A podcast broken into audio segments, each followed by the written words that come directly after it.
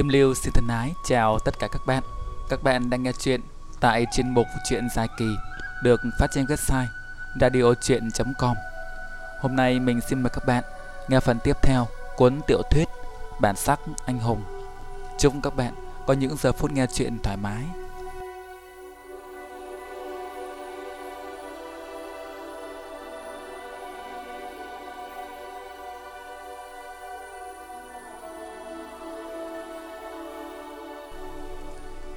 Chợ lớn là khu vực lâu đời nhất tại Sài Gòn. Từ ban đầu, do một nhóm người Hoa di cư tới sinh sống lập nên.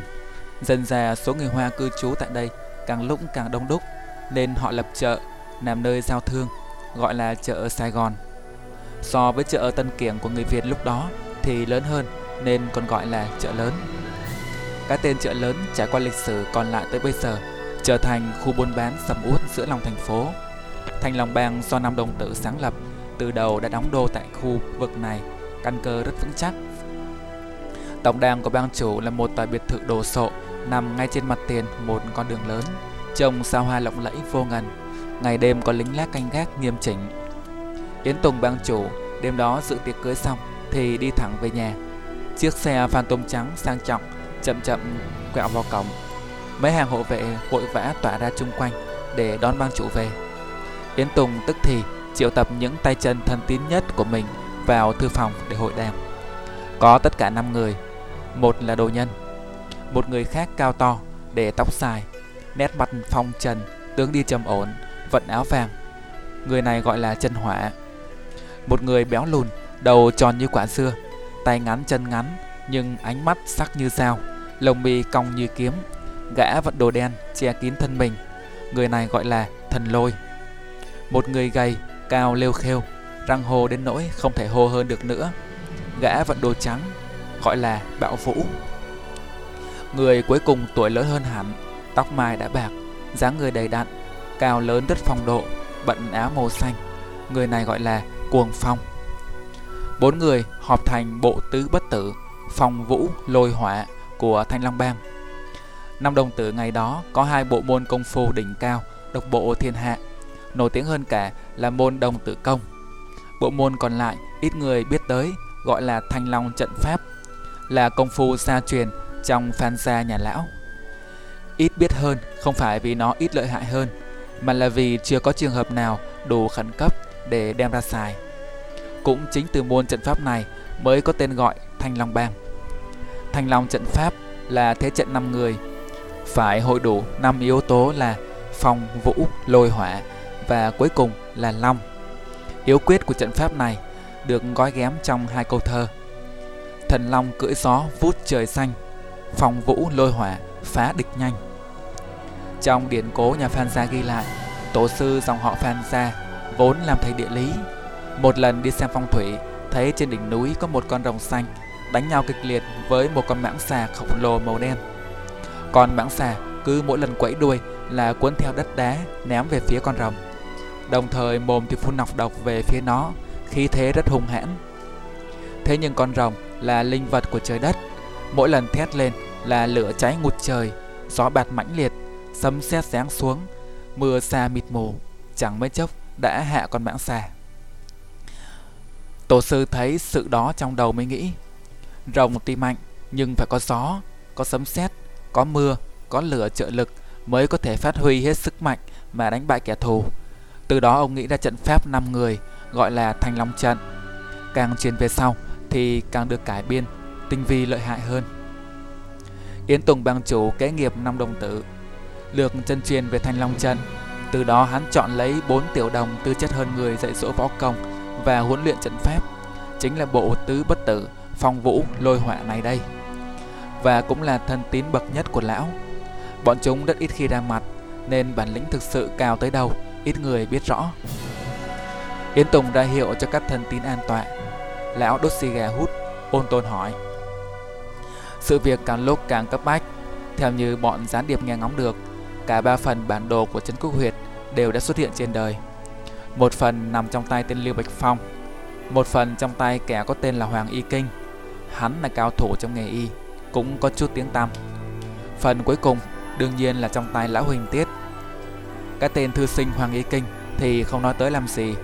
Nhưng hai tên chùm sò kia chắc chắn cũng đang rất muốn chiếm trọn tấm bản đồ vào tay mình. Trận tỷ thi sắp tới, ta tin chắc chúng sẽ lấy phần bản đồ của mình ra mà làm vật cá cược. Trận đấu đó khỏi cần nói cũng biết không liệt thế nào. Cái chúng ta cần chính là tấm bản đồ đó và kho báu mà nó dẫn tới. Các người bảo nên làm thế nào? Cuồng Phong bước ra phân tích tình hình. Hắn là đại ca trong bộ tứ bất tử, giọng âm trầm, rất có uy. Huỳnh gia danh tiếng đã mấy trăm năm nay. Các đời trưởng môn, ai nấy cũng liệt vào hàng đệ nhất cao thủ. Khi thế của họ chưa bao giờ CV. Bề ngoài thì Huỳnh gia có vẻ ôn hòa, hiền lành, thế lực cũng không lớn, nhưng bên trong sinh khí rất thịnh. Thuộc hạ nghĩ cái tên Liêu Bạch Phong kia đã quá xem thường người khác. Chuyến này, hắn rồng rắn kéo xuống Long An, muốn một đêm xóa sổ Huỳnh gia, thật quả ngông cuồng. Khác nào muốn dùng dao cùn mà đốn cổ thủ. Yến Tùng nghe thế thì gật đầu, Cuồng Phong lại tiếp. Nhưng nói đi thì cũng phải nói lại. Thế lực của Liên Hoa Bang gần đây cực thịnh, tiền bạc dồi dào, cao thủ như mây. Nếu thẳng thắn đối đầu với Huỳnh Gia, thuộc hạ nghĩ cuối cùng chắc cũng sẽ thắng, nhưng nhất định sẽ phải hao tổn nhân lực trầm trọng. Chúng ta cứ đợi cho bọn họ đánh nhau, vỡ đầu chảy máu, rồi sẽ nhập cuộc sau. Thuộc hàng nghĩ đó là cách hay nhất để chiếm tiện nghi. Phía sau chúng ta còn có cả một liên minh bang hội, tên nào cũng căm thù liên hoa bang thấu xương. Đến lúc đó bọn chúng chắc cũng chẳng ngại xả thân. Trận tỉ thí của hai tên kia chắc chắn cũng gây ra tiếng tăm không nhỏ. Nhưng nguyên nhân sâu xa là chân quốc huyệt bên trong, e rằng chỉ có thanh long bang chúng ta là biết mà thôi. Yến Tùng gật đầu bảo, người nói cũng rất hợp ý ta. Những tên đầu sỏ bang hội trên khắp cả nước, chỉ cần hạ được tên Liêu Bạch Phong là chúng vui rồi. Vậy chúng ta cứ chuẩn bị sẵn lực lượng, đến hôm đó cùng kéo xuống Long An một thể để góp mặt. Tên Liêu Bạch Phong tự cao tự đại, hắn nghĩ chỉ có hắn có thể nắm tiên cơ thôi sao? Các người có tìm hiểu được tên Hoàng Y Kinh rốt cuộc là thế nào chưa? Cuồng Phong lại đáp, thưa bang chủ, Hoàng Y Kinh nguyên là đồ đệ của thần y bang Sơn, chính là bố vợ của tên Huỳnh Tiết. Yến Tùng ổ lên một tiếng ngạc nhiên nói, ra là vậy, hóa ra bọn chúng là người một nhà, phen này thì Huỳnh gia chiếm ưu thế rồi. Cuồng Phong lại nói, cũng chưa hẳn là vậy. Nguyên nhân tại sao tên Hoàng Y Kinh lại có tấm bản đồ thì không ai biết. Nhưng hắn ta vào năm 30 tuổi, nghe đầu có xích mích với Bang Sơn, đến nỗi bị lão tống cổ khỏi sư môn. Từ đó mất tích, đâu không biết. Về sau không hiểu hắn là hành nghề y ở nước ngoài. Cưới một con vợ cũng nước ngoài, rồi sinh ra một đứa con gái. Vợ hắn bị sản nạn mà chết, còn đứa con gái mắc một chứng bệnh kỳ lạ, máu huyết trong người toàn màu trắng, cũng chẳng sống được bao lâu nữa. Yến Tùng nói, nghe giống như hắn sắp mất tất cả thì phải. Hắn ta giữ phần bản đồ trong tay, chắc không phải do ngẫu nhiên mà có, chứng tỏ hắn có ý đồ riêng. Người có biết ý đồ đó là gì không? Cuồng Phong nói, cái đấy thuộc hạ không rõ. Yến Tùng gật đầu nói, người làm việc tốt lắm. Tên Hoàng Y Kinh nếu giữ phần bản đồ là có ý định riêng, hắn ta nhất định phải chọn đứng về phía Huỳnh Gia hoặc Liên Hoa Bang để có thể gom đủ cả tấm bản đồ. Cuồng Phong chợt nhớ ra điều gì lại nói, phải rồi, con gái hắn hiện đã được đưa về Huỳnh Gia cư trú. Yến Tùng lại ổ lên lần thứ hai. Vậy sao? Vậy là rõ rồi. Hắn đã đứng về phía Huỳnh Gia. chu xích mích sư đồ kia chắc hắn cũng không kể đến nữa. Cuồng Phong nói. Vậy chúng ta có cần đối phó với tên này không? Tránh để Liên Hoa Bang ra tay trước. Yến Tùng nói. Không cần. Đối phó với hắn cũng chẳng ích gì. Tên Liêu Bạch Phong có lẽ cũng chẳng cần lấy phần bản đồ đó vội. Với tính cách cao ngạo của hắn, nhất định hắn sẽ đợi đánh thắng Huỳnh Tiết rồi gom luôn một thể. Cả năm tên thuộc hạ cúi đầu đồng thanh đáp. Bang chủ suy nghĩ rất chu đáo. Yến Tùng nói, chuyện đó tạm gác lại, mà phải rồi. Chuyện trong tiệc cưới của con lão Trần đêm nay, các người biết cả rồi chứ? Mấy tên thuộc hạ nghe hỏi, gật gật đầu xác nhận. Yến Tùng tiếp, theo các người là kẻ nào ra tay định giết cô sâu? Thần lôi dáng người béo lùn, bước lên nói, tiếng ồm ồm như sấm. Theo thuộc hạ, nhất định là các tên liều bạch phòng. Ngoài chúng ta và hắn ra, còn ai dám chọc vào cái tên Trần Trung Cung cáo xa ấy. Yến Tùng gật đầu lại hỏi Đồ nhân, theo người thì sao? Đồ nhân bước lên nói Cái lão họ Trần đó và tên liều Bạch Phong trước giờ vốn rất thân thiết Bao nhiêu hàng hóa từ nước ngoài nhập về Cũng như từ trong nước xuất ra của Liên Hoa Bang Đều do lão Trần đảm, đảm bảo Tất nhiên trong số đó có vô số hàng lậu Ma túy cũng không thiếu Nhưng còn nghe nói gần đây, Bên phía chính quyền đang chuẩn bị phát động một chiến dịch xóa sổ các băng đảng xã hội đen lũng đoạn nền kinh tế. Chiến dịch này rất bí mật và quy mô có thể nói là lớn và nghiêm túc nhất từ trước đến nay. Nó nhắm vào trước tiên là các bang hội lớn. Tất nhiên Liên hợp Bang và Thanh Long Bang của chúng ta đều được liệt vào hàng top. Thần lôi xen vào. Ba cái chiến dịch như thế lúc nào mà trẻ có, nhưng chỉ làm mạnh được lúc đầu, rồi từ từ cũng tan hết. Xóa sổ các băng đảng xã hội đen ư? Hừ, ta chỉ e ngay cả cái tên cầm đầu cái chiến dịch ấy cũng đã liếm khối tiền của chúng ta rồi. đội nhân cúi đầu linh ý của thần lôi rồi nói tiếp. Đúng là như vậy, chúng ta không ngại những cái đó, nhưng chiến dịch nào cũng sẽ phải lôi ra mấy tên chịu tội trước, để còn có cái mà báo cáo lên trên. Chiến dịch càng to thì càng phải lôi cổ những nhân vật có tầm cỡ ra mà trị. Lão họ Trần chính là sợ điểm này, cho nên lão mới tìm cách cắt đứt quan hệ với Liên Hoa Bang.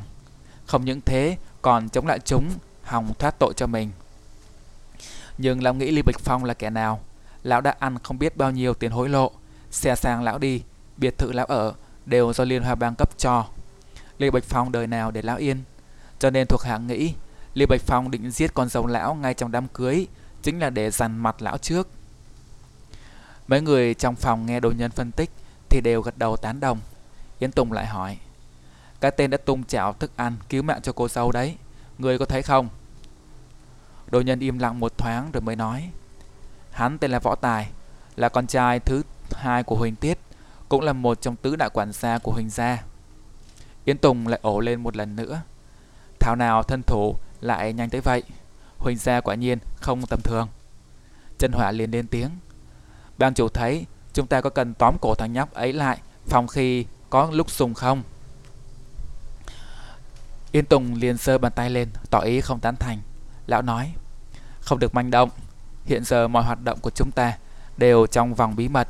Nếu bắt tên nhóc đó lại, há chẳng phải bảo cho bọn Liên Hoa Bang biết chúng ta đang định làm gì sao? Chân Hỏa cúi đầu nói, bang chủ cao kiến. Bảo Vũ bấy giờ mới lên tiếng. Vậy còn chuyện của Hắc hội, chúng ta bỏ qua cho bọn chúng vậy sao? Yên Tùng hừ một tiếng đáp. Cứ để bọn chúng đắc ý ít lâu Khi chúng ta giành lại được cục diện Nhất định sẽ đòi lại gấp 10 Vừa lúc đó thì ngoài cửa có tiếng gõ nhẹ Yến Tùng đanh giọng nói Có chuyện gì?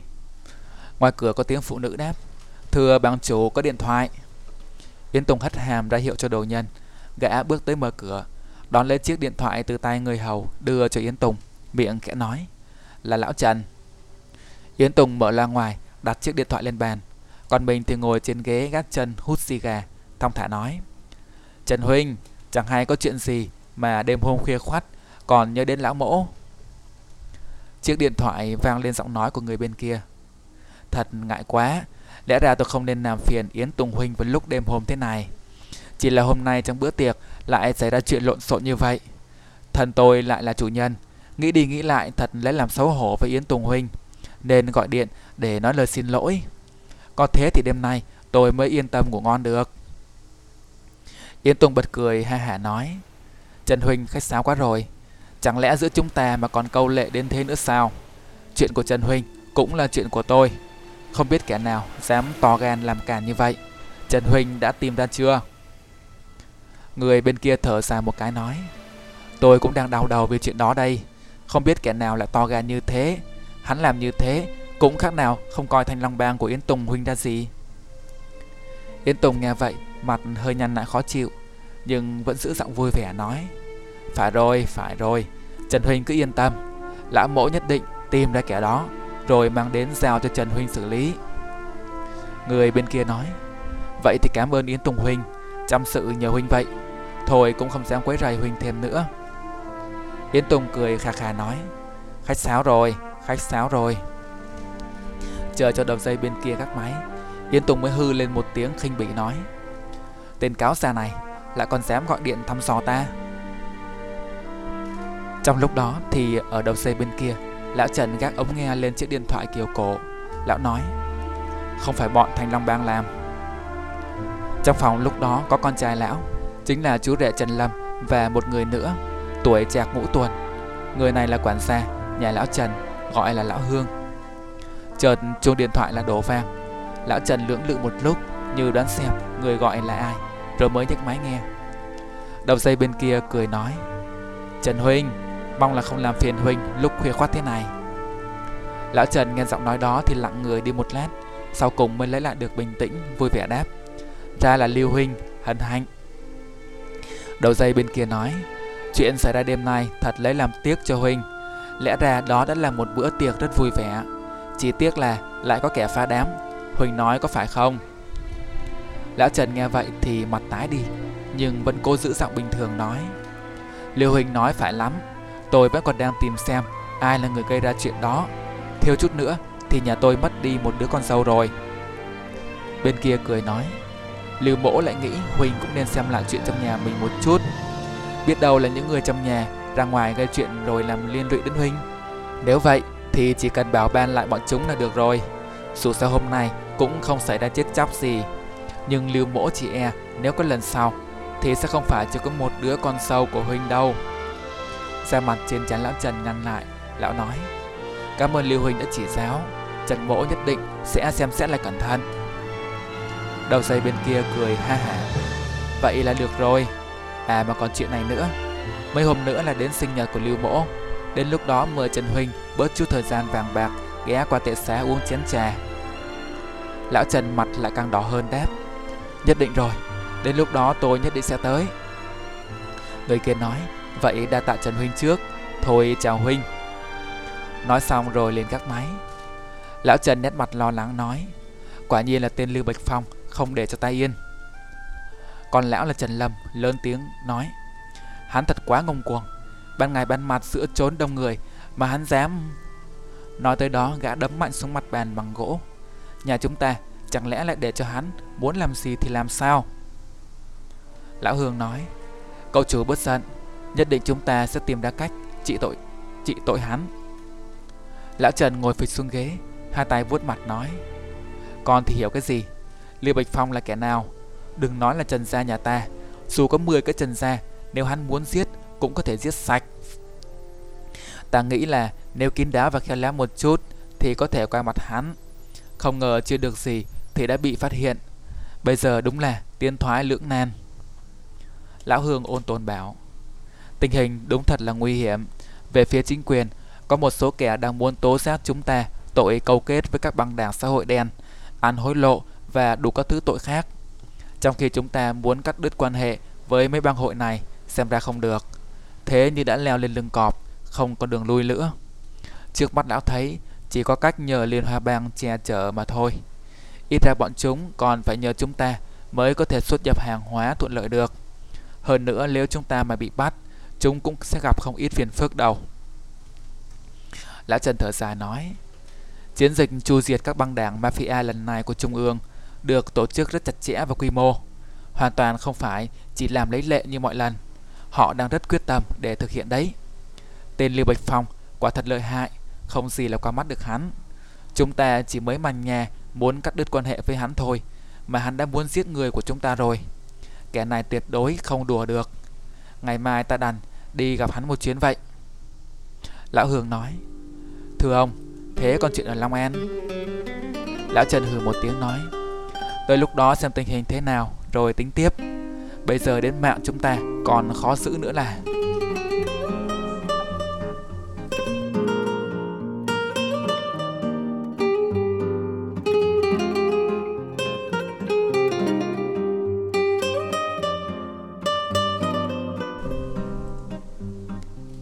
Đã mấy ngày trôi qua kể từ bữa tiệc cưới, hình ảnh của Lưu Bạch Phong và Yến Tùng Đồng Nhân cứ lần vờn trong đầu óc võ tài. Đó là hai đại cao thủ đương thời, nhất là tên Lưu Bạch Phong có dáng điệu thư sinh kia. Sắp tới nhất định nó sẽ phải chạm trán với hắn, Huỳnh gia sẽ vì hắn mà có một phen sóng gió. Trần Quốc Huyệt đã ngủ yên mấy trăm năm dưới lòng đất liệu có bị hắn quật lên. Mỗi lần nghĩ tới mấy điều đó, người võ tài cứ run lên vì hồi hộp. Nhưng cuộc sống hàng ngày thì vẫn cứ nhẹ nhàng trôi qua như chẳng hề có gì xảy ra. Thời gian vẫn là như thế, luôn hờ hững trước mọi sự kiện và trước tâm trạng con người. Dù có chuyện gì, dù con người ta có vui hay buồn đến mấy, thời gian vẫn lặng lẽ trôi qua. Võ Tài đến trường đều đặn, sự yên ả cũng làm cho nó bớt phần nào no âu. Mấy hôm nay, nó cũng ít thấy Trang Nhi, chỉ có tối qua là nàng sang phòng nó chơi, ngồi tới mãi muộn mới về. Chiều nay nó vừa đi học về thì đã bị thằng Long chộp lấy, bảo là chiều nay mắc công chuyện nên nhờ nó đến dạy lũ nhóc giúp. Võ Tài đương nhiên nhận lời. Buổi chiều nó vừa dắt cái xe ra cửa thì gặp ông cháu lão ăn mày hôm nọ. Thằng nhóc vừa thấy nó đã gọi lớn. Anh Tài, anh Tài. Kế là chạy đến như người thân lâu ngày gặp nhau. Võ Tài vui vẻ nói, ra là nhóc, bữa giờ anh bảo của anh học chữ sao không thấy. Thằng bé lém lỉnh, ông em không cho đi. Lão ăn mày đến lúc đó bước đến của trách thằng nhóc. Cái gì mà không cho đi, làm về tới tận khuya, chẳng lẽ lúc đó còn muốn vác xác đi làm phiền người ta.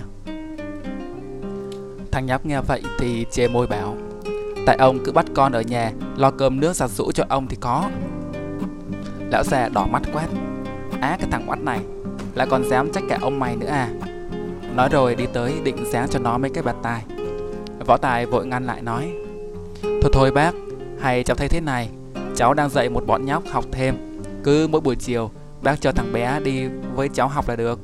Bác yên tâm đi, Học miễn phí, không tiền bạc gì cả. Cũng chẳng phải mua sắm gì, Cháu lo hết cho nó. Mỗi buổi chiều 2 tiếng, Chắc bác cũng không muốn nó mù chữ giống bác chứ. Lão già lúc đó mới bình tĩnh lại nói, Ta đương nhiên là cũng muốn cho nó đi học. Nếu cậu đã nói vậy, Thì ta cũng không có ý kiến gì. Từ giờ cứ vậy mà tính. Thằng nhóc mừng như được quà hét, hét lên. Cảm ơn ông. Xong lại chạy đến bầu vào chân võ tài. Võ tài nói Vậy thì đi ngay Chiều nay. Ông chịu khó đi làm một mình vậy Học xong cháu thả nó tới chỗ ông ngay. Ông già gật đầu bảo Vậy cũng được Mau cho ta số điện thoại Học xong ta sẽ báo địa điểm Mà đưa nó tới. Nói rồi lại móc điện thoại ra thật. Võ Tài vừa ngạc nhiên vừa buồn cười. Không ngờ lão ta cũng không lạc hậu tí nào Bèn cho lão số điện thoại, Xong lão bỏ đi Nó hỏi đứa bé, Bữa trước em nói em tên gì nhỉ Thằng nhóc cười cười đáp, Tên em là Phùng, Nhưng ông vẫn gọi em là Sún Võ Tài nhìn lại, thì đúng là thằng nhóc Sún thật.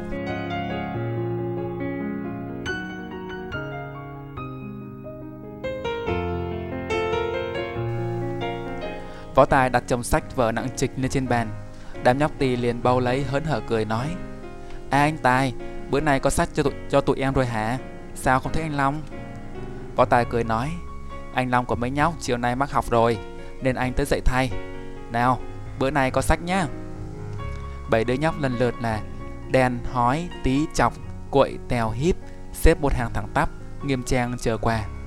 Võ Tài lại giới thiệu, hôm nay chúng ta có thêm bạn mới. Nói rồi nó đẩy thằng Sún lên một chút rồi tiếp. Bạn này tên Sún, từ này sẽ học với chúng ta. Thằng Sún rụt rè đưa mắt quan sát tụi nhóc cùng trang lứa với mình phía trước. Thấy chúng nó, đứa nào cũng lem luốc bẩn thỉu giống mình, thì biết ngay là cùng cảnh ngộ hết. Tâm hồn trẻ thơ hồn nhiên, dễ tiếp nhận mọi thứ. Cả đám nhóc nhanh chóng vui vẻ với nhau. Võ Tài nói, anh không có nhiều tiền nên hai người xem chung một cuốn vậy. Ở đây có sách toán, sách tiếng Việt, sách đạo đức. Bỗng thằng Tèo khoảng 8 tuổi xen vào. Sách đạo đức là sách gì vậy anh Tài? Võ Tài cười đáp, là sách dạy chúng ta làm những điều tốt, tránh những điều xấu. Còn có sách tự nhiên và xã hội nữa. Lần này thì thằng đen 9 tuổi la lên Tự nhiên và xã hội là cái gì anh Tài? Võ Tài lại cười đáp Tự nhiên là tất cả những gì các em thấy chung quanh Như là cây cối, nắng, mưa, gió, đất Còn các con vật và nhiều thứ khác nữa Còn xã hội cũng là những gì các em thấy hàng ngày Nhưng là của chúng ta làm nên Như nhà cửa, xe cộ Rồi anh chị em, cha mẹ, bạn bè và mọi người khác Thằng quậy cũng 8 tuổi Xen vào liền nói Em hiểu rồi Sách tự nhiên và xã hội dạy chúng ta về những điều xảy ra trong tự nhiên và về cuộc sống con người phải không anh? Võ Tài vuốt vuốt đầu nó. Đúng là trong cả bọn, thằng quậy là thông minh nhất. Đúng rồi đấy, Giờ chia sách ra nào Mấy đứa cứ hai người một cặp Cùng thi xem cặp nào học giỏi nhất nhé. Bọn nhóc liền nhao nhao lên Phải mất hơn 10 phút mới chia xong sách vở bút viết, thước kẻ Và bắt cặp với nhau. Riêng thằng hói bé nhất mới được 6 tuổi Thì được võ tài xếp vào trong nhóm của thằng cuội với thằng đen. Võ tài bắt đầu dạy cho bọn nhóc tập viết. Số là mấy hôm nay thằng Long không có sách Nên chỉ chủ yếu toàn qua bốc phét với đám con nít Và còn dạy võ cho bọn chúng. Cho nên hôm nay võ tài bắt đầu dạy từ những bài học vỡ lòng. Nó suy nghĩ trong đầu, Những đứa trẻ này tuổi tác không đồng đều, Lại chưa bao giờ có cơ hội đến trường Hay được học tập bất cứ thứ gì trước đây. Tất cả những gì bọn chúng học được Là những ngày tháng rong ruổi bán vé số, Ăn xin khắp các đường phố. Những thứ đó có gì hay ho Ngoài mánh khóe giành giật miếng ăn, Xem người khác là mục tiêu để kiếm tiền, Phải chịu đủ mùi tủ nhục Và mặc cảm và thứ mặc cảm của con nít mới thật là đáng sợ. Đó là thứ mặc cảm không lời, không tên Nhẹ nhàng và đều đặn ăn mòn những tâm hồn trẻ thơ Ngây dại, xóa mờ những mơ ước Gieo rắc vào trong lòng chúng nỗi ám ảnh về cuộc đời. Chúng lớn và nỗi ám ảnh cũng lớn theo. Khi bé, nỗi ám ảnh đó khiến chúng rụt rè trước mọi thứ. Khi lớn, nỗi ám ảnh đó khiến chúng độc ác với mọi thứ. Và có lẽ điều tồi tệ hơn là chúng không biết nhục nhã là gì. Nhục nhã là từ vô nghĩa với chúng vì chúng chưa bao giờ biết đến tôn trọng. Mà con người nếu không biết nhục nhã thì làm sao biết ngừng đâu. Nếu cứ để chúng như vậy mà lớn lên thì rồi cuộc đời sẽ biến chúng thành những kẻ chai sạn, những người nhẫn tâm. Để rồi ngay đến cả cơ hội chọn lựa cách sống chúng cũng không có vì số phận đã chọn cho chúng rồi. Việc mình làm hôm nay tuy không biết có thể kéo dài được bao lâu nhưng nhất định phải gieo vào lòng chúng những ý niệm cao thượng những nhân phẩm mà sau này sẽ giúp chúng biết cần phải sống cuộc sống như thế nào để xứng đáng với phẩm giá làm người. Đang lúc bọn nhóc tập viết thì chuột đồng về. Hắn thấy mấy đứa nhóc ngày ngày vẫn chỉ biết đi bán vé số với chơi bời ngoài đường, rồi lại cặm cụi ngồi viết chữ thì trong lòng vừa lấy làm lạ lẫm nhưng cũng vui vui một cách mơ hồ. Hắn không hiểu rõ chuyện đời lắm, nhưng lại đối với lũ nhóc rất tốt, tốt từ tận trong lòng. Nhiều lần trong đầu, hắn vẫn có câu hỏi mơ hồ rằng phải làm gì thì khi mấy đứa nhóc này lớn lên mới có được cuộc sống tốt. Nhưng với đầu óc ngô nghê của mình, hắn làm sao nghĩ được điều gì? Hắn chỉ biết việc học chữ thế này là tốt cho bọn nhỏ, dù rằng không biết là tốt thế nào. Thằng hói thấy gã trước tiên, liền reo lên. Anh chuột về rồi. Mấy đứa nhóc khác lập tức cũng nhao nhao lên, toàn chạy ra đón. Nhưng võ tài gõ cái thước gỗ xuống bàn mấy cái, ánh mắt nghiêm nghị, ra hiệu cho bọn nhỏ không được mất trật tự. Còn chuột đồng thì đưa ngón tay lên miệng, xịt xịt mấy tiếng, ý bảo đừng có làm ồn. Đám nhóc khi đó liền biết việc học phải thật nghiêm túc, nên lại tập trung viết chữ, không dám hy hoái nữa. Cái gì càng hiếm thì càng quý, càng khó có được thì lại càng trân trọng. Đối với hầu hết bọn con nít khi lớn lên, việc học với chúng là đương nhiên, là bắt buộc, là chẳng có gì phải suy nghĩ. Còn với bọn nhóc này, việc được học là một món quà thật sự. Món quà này làm chúng trở nên giống như bao đứa trẻ khác. Còn gì thích thú hơn với một đứa trẻ khi được sống như bao các bạn khác. Chuột đồng mon men bước vào nhà, hắn bước thật chậm, thật nhẹ quanh mấy đứa nhóc, ánh mắt tò mò nhìn vào mấy trang vở chúng đang viết, tỏ ra rất thích thú trước những nét bút uốn éo vô nghĩa mà thật đẹp đẽ kia. Võ Tài lúc đó đang nắn chữ cho thằng cuội, liền nhìn sang, thấy nét ngây ngô của chuột đồng, trong lòng vừa buồn cười, vừa thấy tội nghiệp, bèn nói: anh có muốn học không? Thằng cuội tiếp lời. Anh chuột học chung với bọn em luôn đi. Nhưng chuột đồng lắc đầu quay quậy nói Không, ta không học đâu. Ta ngu dốt từ bé Sao mà học được chữ chứ? Võ Tài nói Anh chỉ cần học biết đọc biết viết là đủ rồi. Sau này không bị tên hải cụt kia lừa nữa. Chuột đồng vẫn lắc đầu Nhưng võ tài đã núm vài gã Bắt ngồi xuống bàn Phát tập vở bút viết cho bắt đầu viết. Lúc đầu thì hắn còn ngần ngừ ái ngại nhưng bản tính vốn giống trẻ con, cũng thích được học chung với nụ nhóc, cho nên sau một lúc thì hắn đã thích nghi được. Qua một giờ đồng hồ thì buổi học mới kết thúc. Võ Tài kiểm tra bài vở của lũ nhóc. Ngoại trừ chuột đồng, nét chữ có hơi nguệch ngoạc ra, thì mấy đứa khác, đứa nào viết cũng đẹp. Rõ ràng bọn nhóc cũng rất thông minh sáng dạ.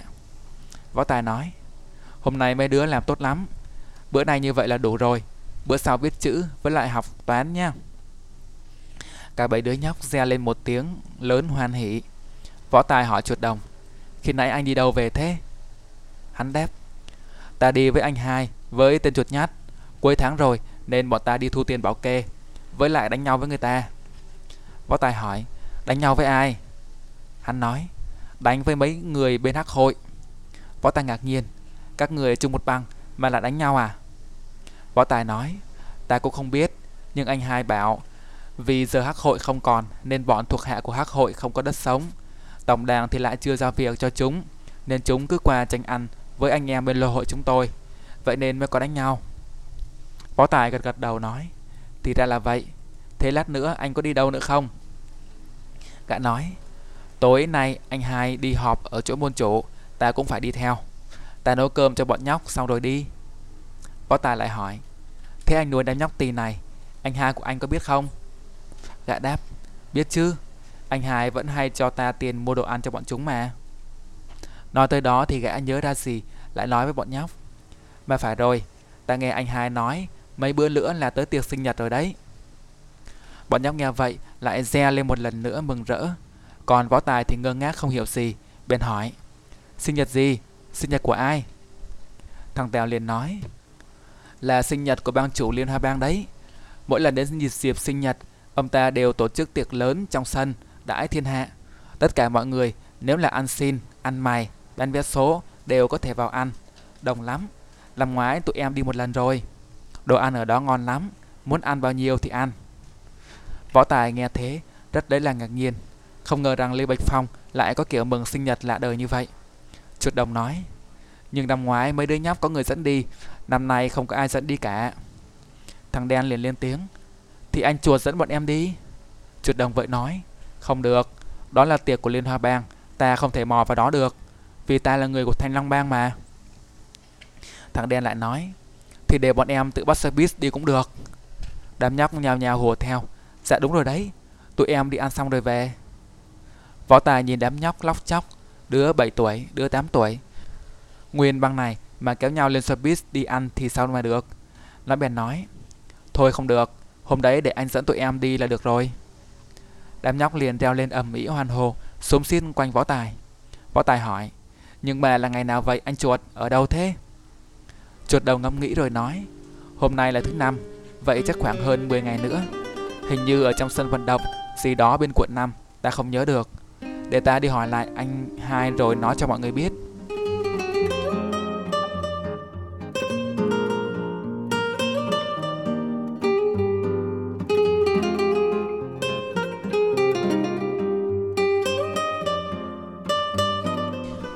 Võ Tài về tới nhà thì trời đã gần tối, không thấy thằng Điệp với thằng Long đâu.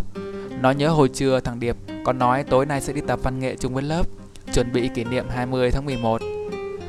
Nó tự nhủ tập tành gì mà sớm thế không biết. Còn thằng Long thì có lẽ đã vác máy tính ra tiệm cà phê ngồi rồi. Ở ngoài đó có wifi, chứ còn ở nhà thằng toàn bồm đó suốt ngày kêu ca, không có mạng, không làm ăn được gì. Chợt Võ tài nghe bên phòng lão sáu phát ra tiếng la mắng. Đúng là tiếng của lão. Con, con đúng là đồ ngốc. Ta khổ công nuôi con lớn đến thế này để làm gì? Sao con lại có thể hành động ngu ngốc tới như vậy? Phó tài ngưng thần lắng nghe. Có chuyện gì mà lão sáu lại tức giận đến vậy? Chỉ nghe tiếng con gái khe khẽ đáp lại, đúng là tiếng của Trang Nhi. Con biết lỗi rồi thưa chú, lần sau con không dám nữa. Lão sáu thở dài một hơi, lớn tiếng nói, còn có lần sau nữa sao? Nếu hôm nay không phải ta tới kịp, thì con liệu còn mạng mà về đây nữa không? Bây giờ thì hay rồi, tung tích của ta đã bị bại lộ, chẳng bao lâu nữa sẽ có người tới đây đòi mạng mất thôi. Võ Tài nghe mấy lời của lão sáu, bất giác nổi da gà. Rốt cuộc đã xảy ra chuyện gì? chàng Nhi chẳng lẽ đã gặp điều gì nguy hiểm sao? Không thấy nàng trả lời, chỉ nghe tiếng thở của lão sáu, có lẽ đang suy tính gì đó. Bãi một lúc mới lại nghe lão nói, nơi này không thể ở lâu được nữa. Ta bảo Hùng Tam tìm một căn nhà mới, ba ngày nữa chúng ta sẽ dọn đi. À không, ngay ngày mai sẽ đi. Võ Tài cảm thấy Trang Nhi giật mình, nàng nói, chú làm như vậy có phải quá quá cẩn thận không? Nàng nói xong câu đó dường như cũng biết là mình không đúng, không dám nói thêm gì nữa. Lại nghe tiếng lão sáu gằn giọng nói, con lại còn nói nữa à? Con nghĩ ta đi làm chuyện thừa sao? Bọn Liên Hoa Bang như thế nào ta còn không rõ ư Phải mất bao nhiêu công sức ta mới thoát khỏi sự truy lùng của bọn chúng. Nếu chẳng may chúng biết con là ai, Thì chắc chắn dù có phải lục tung cái thành phố này lên, Cũng phải tìm cho được chúng ta. Đấy là chưa kể Hắc Tứ lại đang giữ một thứ cực kỳ quan trọng của bọn chúng. Nói tới đó, lão buông một tiếng thở dài. Âu cũng là số phận, Những tên sứ giả trong Liên Hoa Bang vô cùng xảo quyệt. Hôm nay chúng thấy ta, Quên mình cứu con, Rất có thể chúng sẽ suy ra thân phận của con. Những ngày tháng tới, có lẽ khó mà yên ổn được rồi. Trang Nhi thổn thức, Dường như nàng đang khóc. Chú à con biết lỗi rồi. Tất cả là tại con nóng nảy vô dụng. Lão Sáu trở giọng ôn tồn nói, Thôi, Chuyện xảy ra thì đã xảy ra rồi. Hôm nay con đừng ra khỏi nhà. Ngày mai chúng ta sẽ rời đi. Trang Nhi nói, Mình đi đâu hả chú? Lão Sáu đáp, Ta cũng chưa biết. Lát nữa ta sẽ bàn với Hùng Tam xem sao. Nhưng chắc phải ra khỏi thành phố rồi. Việc học của con chắc phải tạm dừng là ít lâu thôi.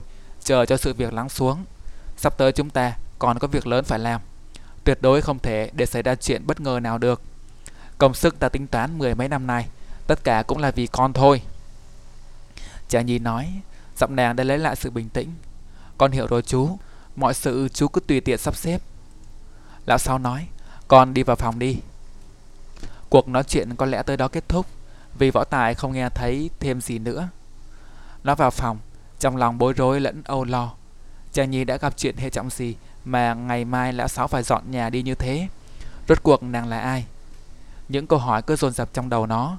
Nó có một tình cảm rất đặc biệt dành cho nàng. Nghĩ tới nếu nàng đi rồi thì liệu có còn gặp lại? Trong lòng lại càng thêm bối rối hơn.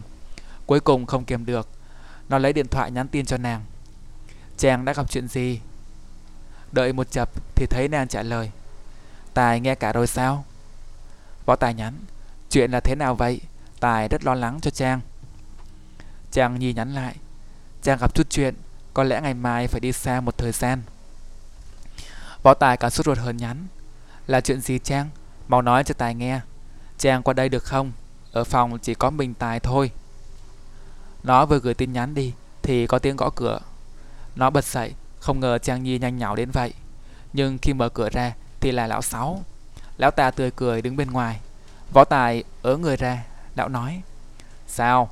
Không muốn mời ta vào trong sao? Võ Tài tay chân luống cuống nói Dạ dạ không, Bác vào trong này. Tại tự nhiên bác ghé nên con bất ngờ quá. Lão Sáu phe phải chiếc quạt tiến vào trong. Trong phòng không có bàn ghế, Lão ngồi thẳng luôn xuống nền nhà. Võ Tài rót một ly nước mời lão, Rồi ngồi nói xuống nói chuyện. Thấy lão mặc một chiếc áo dài tay mỏng màu nâu Tuy vẫn tươi cười như mọi khi, Nhưng hình như thần thái là có phần u uất. Trên, Nhất là trên trán lão có một vết bỏng khá lớn. Lão thấy võ tài chằm chằm nhìn vào vết bỏng đó Thì bật cười ha hà nói, Già rồi, Đi đứng không còn vững nữa, Bị té chay chặt hết cả. Võ tài đương nhiên biết Vết bỏng đó là do đánh nhau mà ra. Võ công có thể đánh cháy ra người khác, Chắc hẳn lão đã đụng độ với cao thủ. Nó cười cười, Lấy lại vẻ tự nhiên nói Bác qua chơi chắc có chuyện gì ạ? Lão sao uống một ngụm nước rồi nói. Đúng là có chuyện. Ba cậu ở đây thấy thế nào? Võ Tài lễ phép đáp. Dạ rất thoải mái ạ. À. Có lẽ trong số các ông chủ nhà, Bác là tốt nhất rồi đó. Lão Sáu bật cười. Cậu nói vậy, làm ta nở mũi rồi đây này. Rồi lão bỗng thở dài nói tiếp. Ta thì ta rất quý ba cậu. Nói thật là có ba cậu ở đây ta cũng thấy vui. Thu tiền nhà cũng chỉ là có lệ mà thôi. Võ Tài nói Dạ cái đấy tụi con biết chứ ạ. À?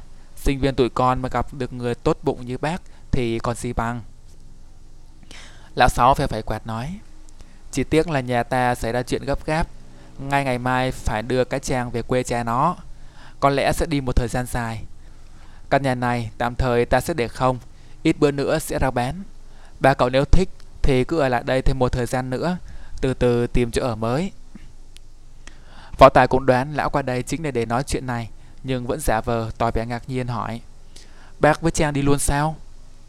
Lão Sáu nét mặt lưu luyến nói Đi luôn, cũng đã già rồi Còn bấu víu ở cái chốn xô bồ này làm gì? Võ Tài hoang mang nói Nhưng có chuyện học của Trang thì sao bác?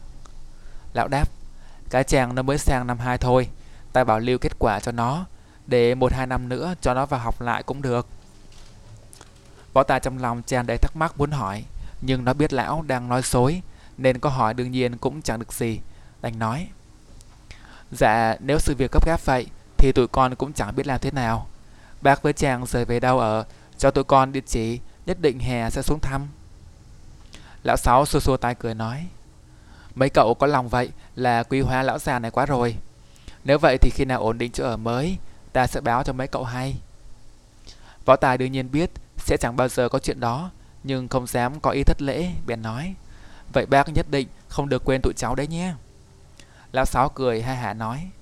Cái cậu này là quý ta hay là quý cháu gái ta đây hả?